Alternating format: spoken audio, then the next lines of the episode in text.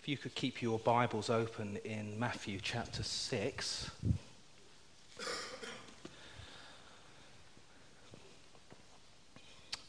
On these Sunday evenings, we've been um, embarking on a series on um, the Lord's Prayer. And um, one of the things we've been doing is looking systematically at each pe- petition in the Lord's Prayer and looking deeply at what that means for us as a praying people and what we can learn from the Lord's Prayer to deepen and enrich our prayer lives and to help us to grow in our communion with God. Um, we've already gone through the preface of the Lord's Prayer and the first petition. Um, we've been reminded that this is a prayer for believers. Um, we were also reminded that this is a prayer where we're not expected to recite in a kind of perfunctory, mechanical, um, unthinking way. Um, that actually, as believers, when we approach this prayer, we are to engage our hearts and we're really to engage our minds. Um, it's a lovely framework to guide our prayer lives. These petitions are just wonderful, um, wonderful pictures, if you like, of, of, of, God's goodness in our lives that we can expand and to help us as a framework and to guide us in our prayer. Um, a helpful way of looking at the Lord's Prayer is um, looking kind of at the broader structure, is to consider the first three petitions pertaining to God's glory. God's, God's, we're exalting God's glory. We're looking to God. And it's not until we've done that that we get to the, the last petitions, the last three petitions, when we consider our own needs. And I think that's a very helpful way just to approach prayer, just to start off exalting God. Um, these petitions aren't kind of disparate, um, separate, um, un- unrelated things that have nothing to do with one another. We, when, when, when we look at the Lord's Prayer, we see that they're like running water, they kind of flow into each other. And although they are distinct, there's, a, there's this lovely unity in the prayer. So um, tonight we're going to be looking at Your kingdom come, Your will be done on earth as it is in heaven. So we'll get straight into it. Your kingdom come. Your kingdom has an emphatic kind of urgency to it, doesn't it? There's a kind of f- forceful sense to it. Um, it almost demands an, an exclamation mark. It's, um, and I think it warrants us really thinking about the importance of the kingdom of God in Christ's ministry um, to start off with, just to get us in that mindset. Um, Christ's first recorded words in terms of his public ministry in Mark 1:15, he said, "The time is fulfilled and the kingdom of God is at hand. Repent and believe in the gospel. When we think of the purpose of Christ's ministry, Luke 4:43 he says, "I must preach the good news of the kingdom of God to the other towns as well, for I was sent for this purpose." So we see this priority, we see this purpose. And we think of Christ's priority for us in terms of how we approach the kingdom of God. He says in Matthew 6:33, "But seek first the kingdom of God and his righteousness, and all things will be added to you." Even after um, Christ's death and his resurrection and, his, um, before his ascension to be at the right hand of the Father, we think of that, that period of 40, 40 days where he was teaching the apostles all these wonderful things. And in Acts 1 3, it says, He appeared to the, the apostles and spoke to them about the kingdom of God. So this isn't a kind of peripheral, esoteric, kind of obscure, unusual doctrine for kind of theologians to think about in seminaries. This is front and center in Christ's ministry, and I think it's a really important thing for us to look at. So before we kind of move into, you know, the, the practicalities of prayer, I think it's really important we understand what is the kingdom of God. What does that actually mean? And um, I'm going to start rather unusually on a bit of a negative, and I think it's helpful just to clear up in our minds what the kingdom of God is not, because I think it's an area where there, there, can be um, some confusion. John 18:36 says, "My kingdom is not of this world. If my kingdom were of this world, my servants would have been fighting that I might not be delivered over to the Jews. But my kingdom is not from the world." If you remember, Christ is addressing uh, Pontius Pilate, isn't he? Uh, when, when Pilate asks him, you know, is he the king of the Jews? And there's that whole backdrop of the Jews wanting a type of messianic, um, insurrectionist, um, uh, political leader to, to kind of emancipate them from Roman rule. But actually, Jesus says that his kingdom is not of this world. So, this kingdom of God is distinct from kingdoms set up by man. I think that's so important.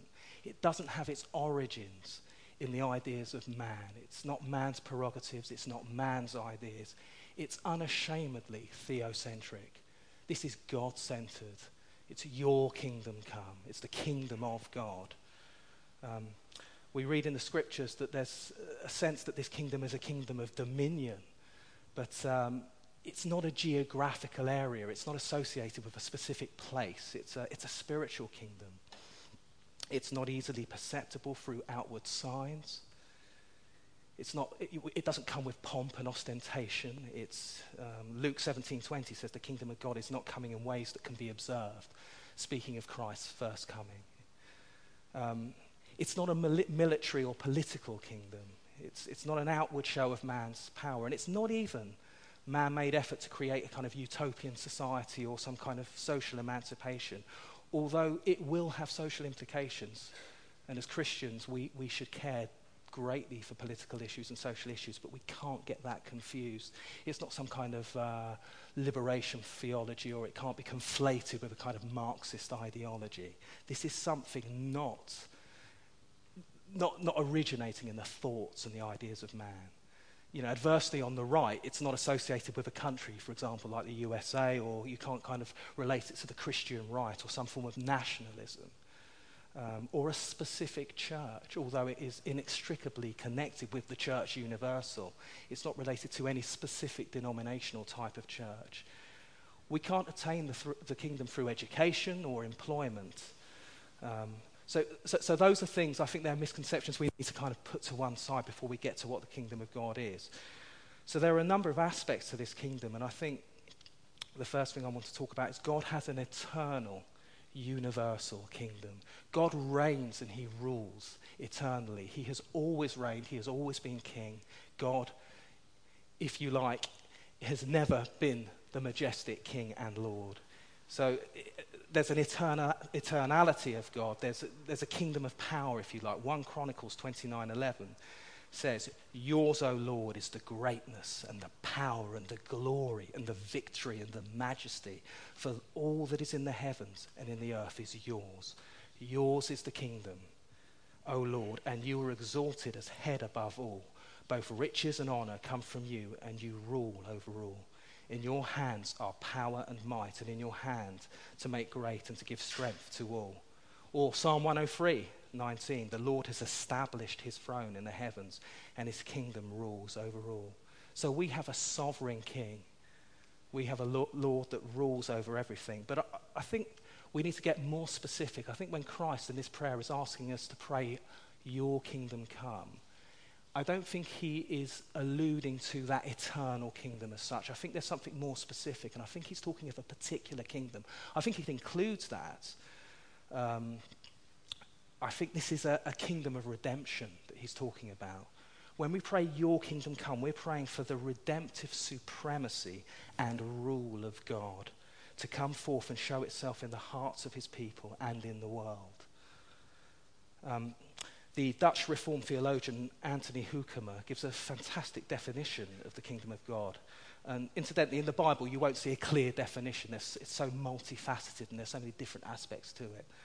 I think Paul comes close when he says the kingdom of God is you know, peace, joy, and righteousness in the Holy Spirit. But this, this is helpful, I think. It's the rule and reign of God dynamically active in human history through Jesus Christ, the purpose of which is the redemption of God's people from sin and demonic powers and the final establishment of the new heavens and the new earth. So there's this cosmic element to the kingdom of God. There's this kind of consummation this crisis point where the kingdom will come in all its fullness. So, the kingdom of God is the rule, it's the government, it's the kingly power and dominion of the triune God in the sphere of redemption and salvation. This rule is individual and corporate, so it impacts me individually, impacts you individually, but it impacts us all as a, cor- a corporate body of Christ, as a church, not just this church, but the church universal. Um, it's internal and it's external. It, it, reaches down into the deep recesses of our hearts. It, it changes us. It's, it's deeply internal, but it impacts what we do with our hands. It impacts how we use our speech. It impacts the ethical component of our lives and how we speak to each other and treat one another. So it has this external element to it. It's present, it's here. You hear theologians talking about the now and the not yet. Well, there's a present aspect to this kingdom, but there's also a future aspect, and we'll, we'll come to that in a short while. So, so the signs of the kingdom is that where, where there is the kingdom, there's repentance, there's faith, there's righteousness, and there's blessedness. The kingdom will organically grow until reaching a future point of consummation in the return of Christ and the renewal of the whole cosmos in the new heavens and the new earth. So the, the, kingdom is closely related to the church, although it's not altogether identical with the church if you like, we're the kind of preeminent expression of the kingdom. I've heard the term that we're like the arm of the kingdom. We're Christ's bride. We exercise the means of grace through the preaching and teaching of the word, through the sacraments. Um, we, have the keys to the kingdom. But what about in the Old Testament? What did the Old Testament say about the kingdom, kingdom of God? Well, in the Old Testament, the prophecies, they all pointed to a coming king and Messiah um, which culminated in John the Baptist as the last great Old Testament prophet, who was, if you like, he was the forerunner. Um, we see God as a covenantal king, don't we, who has a redemptive purpose for his chosen people, Israel. Um, they were the people of God, and you had these messianic kind of kingly prophecies that were brought into sharper po- focus kind of through the. Uh, we see it you know, in the Davidic kingly line, and we see it in the prophets like Isaiah and Daniel and Zechariah, and, um, and we see it in some of the kingly psalms, Psalm 2 and Psalm 110. I won't go into all of those because time doesn't permit, but I think it's especially in the book of Daniel that we see this idea of a future kingdom is developed in, in kind of contrast to world monarchies. You recall that um, that dream that Nebuchadnezzar had, where there was that rolling stone that was cut out of the rock that was kind of hurtling towards this statue of gold and of bronze and of uh, silver and iron and the clay that depicted all the nations at that time. I think it was Babylon, it was uh, Medo Persia, the Greek Empire, and then Rome. And this, this stone kind of smashes into these kingdoms, and it's, it's a prophecy of Christ, and it's, it, it, has this kind of future element to it here. It's Daniel 2:44 says, in, "And in the days of those kings, the God of heaven will set up a kingdom that shall never be destroyed, nor shall the kingdom be left to another people. It shall break in pieces all these kingdoms, kingdoms and bring them to an end, and it shall stand forever." Just as you saw a stone cut from a mountain by no human hand, and that it broke in pieces the iron, the bronze, the clay, the silver, and the gold. So, in a sense, the Old Testament believers, they look forward to this kingdom, and I think a good, helpful word is anticipation. There's a kind of anticipatory note to it. Um, John the Baptist, he announced the coming of the kingdom. Matthew 3 2, repent, the kingdom of God is at hand. But Christ, he said very similar words in Mark 5. The time is fulfilled. The kingdom of God is at hand. Repent and believe the gospel. So there's that sense of fulfillment. There's this anticipation in the old, fulfillment in Christ's coming. The kingdom of God is indissolubly connected and linked with the person and work of Jesus Christ. I don't think you can separate the two. Um, we see this really wonderfully in some parallel passages. Um, you recall the story in the Gospels where the rich young ruler approaches Christ and he says, What should I do to gain eternal life? And Jesus basically says to him, You need to, you need to fulfill the law perfectly. And he says, Well, I have done this. And then Jesus says something along the lines of, sell, well, sell everything you have and then follow me. And he's like, well, I, that's too much. I can't do that. And um, Jesus is relaying that story to his disciples and the implications of that. He says, Truly, I say to you, there is no one who has left house or wife or brothers or parents or children for the sake of the kingdom of God who will not receive many times more in this time and the age to come eternal life. Now, in the parallel passage in Mark, it says, instead of for the sake of the kingdom of God, it says, for my sake and the gospel. And in the parallel passage in Matthew, it says, for my name's sake. So can you see this parallel? We've got the kingdom of God, but we've got my sake and the gospel, and we've got for my name's sake. And there, there's that lovely parallel. And so it tells us this is it's so linked with the person and work of Christ. So, so what does this mean for us? How, how should we respond as believers? I've said already that it, the kingdom of God doesn't have its existence rooted in us and what we can do, but there is a duty and a responsibility to enter into the kingdom. We don't bring it into existence, we, we enter into it by bowing the knee, by repentance. God calls us into the kingdom. He gives us the kingdom. He brings us into the new kingdom. God advances his kingdom. He gives the growth, but we're the means that he uses. So we're therefore to be dutiful, aren't we? We're to take responsibility and to be busy in kingdom work. So the next point is the kingdom is both present and future. Jesus clearly taught that the kingdom of God was pre- present in his ministry. Luke 11:20. If it is by the finger of God that I cast out demons, then the kingdom of God has come upon you. The kingdom is here. The kingdom was there then. Matthew 5:3. Blessed are the poor in spirit, for theirs is the kingdom of God. Um, in Luke, when he's uh, addressing the Pharisees, when they ask him, When is the kingdom coming? He says, Well, for behold, the kingdom of God is in your midst. So there's a real sense that the kingdom had come in Christ's coming. But Jesus also taught that there was a future element to this kingdom. Um, I think this is one, well, I think this is probably the most challenging passage in the whole of Scripture. Not everyone who says to me, Lord, Lord, will enter the kingdom of heaven, but the one who does the will of my Father who is in heaven. On that day, future, Many will say to me, Lord, did we not prophesy in your name and cast out demons in your name and do many mighty works in your name? And then, future, will I declare to them, I never knew you. Depart from me, you workers of lawlessness. So we have this sense of future as well. Um, when we think of the, the Pauline epistles, he speaks often about not inheriting the kingdom of God due to um, people's unrighteousness and constant practice of sin. So it's, it, it's, it's all over the New Testament. Um, so we see this kingdom that's fulfilled in history, but then there's a, a consummation at the end of history. Um, so there's inauguration, meaning it's arrived in part, but it's yet to reach its full consummation. So if you like, it's, it's here with us now, but it's not here in its full scope. There, it's not complete. It's not in its con- consummate state. So uh, the Bible, if you, if you like, it teaches an age that is here at this age, but also an age to come. And if you like, as believers, this age is breaking into our lives and our existence. Um, this age referring to the world system under the, uh, sorry, uh, the age to come is breaking into our existence. This age refers to the world system under the regime of Satan, whereas the age to come refers to the regime of Christ and consummated glory could be thought of as first fruits and harvest. I, have often found it helpful that analogy of D-Day and V-Day. You've probably heard that, you know, when the Allied soldiers, troops, landed on the beach of Normandy in 1944 and they pushed um, the German forces back. For all intents and purposes, the you know, the, the, the Second World War was, that was a decisive defeat. But there was still much fighting that went on from that. I think there were about 11, 12 months until 1945, until V-Day.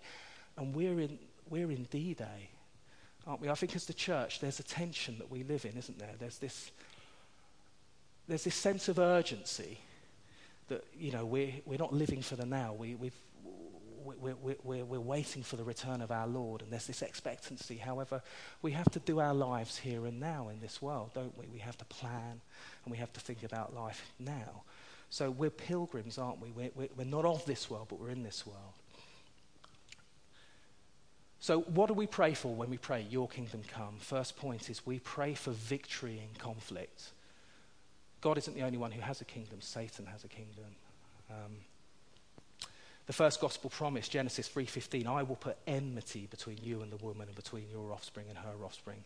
He shall bruise your head and you shall bruise his heel the serpent of Genesis becomes the dragon of Revelation, and we see that there's this kind of ongoing conflict between the two seeds all throughout redemptive history. Um, so you have Satan's kingdom and God's kingdom. And, and we're citizens of God's kingdom, but we have to do business in, in this kingdom, don't we? have to live our lives in this kingdom. Um, Philippians 3.20 says, But our citizenship is in heaven, and from it we await a Saviour, the Lord Jesus Christ. Colossians 1:13 he has delivered us from one domain from the domain of darkness and transferred us to the kingdom of his beloved son in whom we have redemption the forgiveness of sins. So it's important to recognize that Satan he does have a certain dominion and rule over this world system but he's chained, he's bound. God is sovereign over Satan. It's not like an equal battle. Um, um, you can see this in, in Revelation 22, Mark 3:27. Although our adversary, the devil, prowls around like a roaring lion seeking someone to devour, we can look at the work of Christ and we can see that he said, I saw Satan fall like lightning. So he is a bound adversary. He's on a lead. Admittedly, it's a very long, long lead and he has sway in many ways. But um, so we have to have this kind of realistic sense that we're in a conflict. So when we're praying, Your kingdom come, we're praying in this kind of militant sense for the kingdom um, because Satan's always vying for kind of supremacy in our hearts, isn't he? He's always wanting to kind of infiltrate and, and, and influence, and, and we're in this kind of constant, constant battle. So there's a, there's a militancy in the kingdom. We're praying for advance and conquest. We also pray for the kingdom of grace. We pray for the conversion of men, women, boys, and girls. We pray for the advance and triumph of the gospel now and in the future. We, you know, we were thinking earlier on of Victor and Judith and uh, the news we've heard from them. We, and I think this is hard because I think, I, I know from my own life, it's very easy to kind of have your own kind of local sphere of prayer. You know, you pray for your family. It's like concentric circles, and you kind of tend to stick with the ones that are more inside. And but um, we should be praying for evangelism, Bible translations, unreached lands, where you know, the church militant is advancing to the nations. We, we pray for the means of grace, the sacraments, the preached word, discipleship, pastors, teachers, elders, deacons, gospel workers, children's workers. These are all things that are part of kingdom advancement. Excuse me. Um, one of the things I've been deeply encouraged by is to see our church grow on a Sunday morning. It's so encouraging to see all these new faces. And I think church growth is something that should be very, very much on our hearts in terms of kingdom prayer. And we're so blessed and privileged, I think, to, to be part of a gospel church, a church that um, reveres sound teaching, that has a very high view of God. And I, I think it's important. And I think this prayer also um, instructs us to ch- pray for the preservation of the church hugely important, the, the purity of the church. You know, to, to keep that purity and that unity and to preserve that, is that, that, that we, we need to be praying for that when we shouldn't be taking that for granted. What about the kingdom of grace internally? Well, we pray for God's rule in our hearts, the beginning of that and the progression of that. Um, we pray for um, restoration and healing, don't we? And we pray for peace um, that, pro- that, that flows from that reconciliation that we have with God. I think this is a prayer that we can say speaks about sanctification. Your kingdom come. We want that kind of ongoing work of sanctification and holiness in our lives. Um, uh, there are pockets of resistance, aren't there? I know in my life there are besetting sins, sins that can still entangle, still crop up, and we should still be praying for the advance of the kingdom to do business with those things. I think as Christians we can struggle with assurance and um, and enjoying the blessedness of being in Christ, the joy of being in Christ. And I think that's something that we should be praying for. So, lastly, we, we pray for the kingdom of glory. Um, I wonder how often you and I pray for the return of Christ. Um, your kingdom come, and how often we, we think of Christ as the cosmic king and head of the new heavens and the new earth, the king of the whole of the cosmos. Just coming out of Christmas, obviously, we've been meditating, haven't we, on the humanity of Christ and the incarnation and God stooping down. But there's also Christ as King, isn't there? And um, we should be praying for Christ's triumph in the future. As we've said, it's not yet fully here, but it's going to come in the person of Christ. It's partially veiled, but the consummation is still to come. Um, when the kingdom comes in all its fullness, sin, sickness, death, pain, and misery will be taken away for those who are in Christ. Isn't that wonderful, wonderful news? Are we praying that God will hasten this? return and the establishment of the new heavens and the new earth, where an end is put to all sin and suffering. Do we long for this return? The early church, they expected that day. It was at the forefront of their prayers. And this should bring us great comfort and assurance. Well, moving on then, um, the next petition, Your will be done.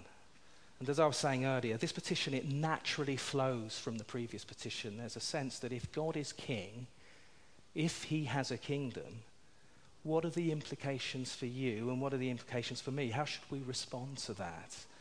Um, I think this is a really, really hard petition.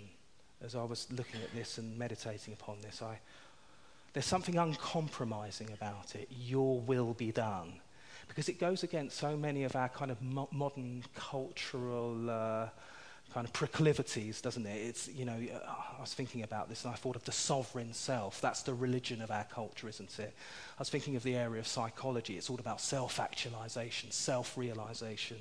The, uh, the area of identity politics, well, I can just be who I want to be, regardless of anyone else. Um, sexual ethics, well, it made me feel good. So, me, I'm at the center of everything. Whereas this is absolutely in opposition to our own will, isn't it? The will of Satan, it's in opposition to his will and the will of men. This is your will be done. And I think that's why it's hard. And I think even as Christians, if we're honest, this is hard. There are two aspects to God's will. There aren't two wills. God has one will, but there are two aspects to God's will. There's God's decretive will or his secret will or his providential will, where, where all things that happen, all things that take place, they're accordance, they're in accordance to his will. Um, if you think of the fall, that wasn't outside of God's will. Or if you think of the crucifixion, as heinous as those things were, God was in control. Um, Deuteronomy 29 29 says, The secret things belong to the Lord our God, but the things that are revealed belong to us and to our children forever, that we may do all the words of the law. There's another aspect of God's will, is his preceptive will, or if you like, his commanded will that we see in Scripture, or we hear in preaching, in the, in the commands, in the precepts. Um, and I think this part, thy will, your will be done, um, I think that encompasses both aspects of God's will. Um, I think it's important to think about who God is for a moment. And God is an infinite and boundless intelligence. He has a sovereign free will. He is a volitional being, he is a personal God, and he works on a plan. He does nothing under compulsion, and he always accomplishes his purposes and is beyond our ability to fathom. He's, there's something incomprehensible about God. We can't really comprehend his secret will. It's, it's, if you like, that's above and beyond our pay grade, yet we have to trust in that. I've spoken to some Christians, and um, a while back now, and we, discussions about God's knowledge and his plans, and they had a sense that God planned for the future, his plans for the future were conditional on man's ability to exercise his free will. So at the end of the day, it was all about man's free will. Um, they saw God as kind of a mutable being that was in process depending on how we would respond. And I don't think that's the God of the Bible. I don't think that's the God that we are confronted with. Psalm 1153 says, Our God is in the heavens and he does all that he pleases. Isaiah 46 9 says, For I am God and there is no other. I am God and there is none like me, declaring the end from the beginning and from ancient times, things not yet done, saying, My counsel shall stand and I will accomplish all my purpose. I have spoken and I will bring it to pass. I have purposed and I will do it. I think gives us a clear picture that God is in control and has a sovereign free will. So I think in this prayer, we're, we're praying to submit to God's secret will. And I, I think in a way this is particularly helpful for coping with situations we would not choose. Um, it's important to note this isn't fatalism or a kind of stoicism. Um, this is not a kind of forced resignation, oh, you know, what will be, will be. Um, I'm really aware there's people in this church who have suffered greatly under God's providential hand. And um, actually, when Megs and I first came to this church, one of the things we were immensely attracted by in this church was the spiritual reality of the people here, that, who, the way they had been faithful in suffering. And um, that was a very attractive and wonderful thing. Um, and I think as Christians, we need to be emotionally honest people. We don't come to church saying, yeah, everything's great.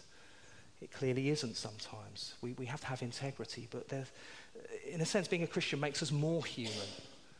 But um, nonetheless, we have to trust in God as Father. Ben was speaking of God as Father a couple of weeks ago. He is directing and governing the universe for the good of his people. He has promised that all things will work together for our good. That's wonderful news for your good, for my good. Even when it feels that we're walking in darkness, um, I think of Isaiah 50:10, a lovely passage. Let him who walks in darkness and has no light trust the name of the Lord and rely on his God. Isn't that lovely? We think of examples like Joseph, Job. We could go on in the scriptures, but time doesn't permit to look into that. It doesn't mean we don't try and change our circumstances. It's not as if, oh, well, I've got this sickness or I've got this, this situation, I can't change it. But it means we leave our circumstances in the Lord's hands.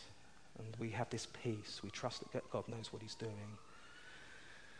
Next point is knowing and obeying God's revealed will. So, this is God's revealed will in Scripture. And this is, I think, this is teaching us to di- diligently studying God's Word and and, and to be immersed in God's word. I remember reading somewhere once that if you, the old Puritan John Bunyan, it said if you cut him, he would bleed bibline.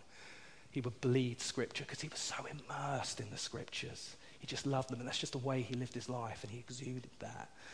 Um, some of the scriptural commands are clear, aren't they? 1 Thessalonians 4 3, for this is the will of God, your sanctification. There's a clarity there, but sometimes, sometimes it's not so easy. We need to exercise wisdom and discernment we need to deduce from Scripture what the old divine said was good and necessary consequences. You know, should I move home? Should I move into this town? It's not clear in Scriptures. Who should I vote for as a, you know, sometimes our options aren't great, are they? And we need to deduce from the Word of God what's the wise um, course of action. I think, I think it's important to say there's a delight and there's a happiness in obedience to God's Word and to being in God's Word there's a blessedness. And uh, when the Bible speaks of a blessedness, it's more than a happiness, it encompasses God's favor upon us. There's a joy. Um, blessed are those who walk in the law of the Lord, who keep his testimonies, who seek him with their whole heart. Psalm 119.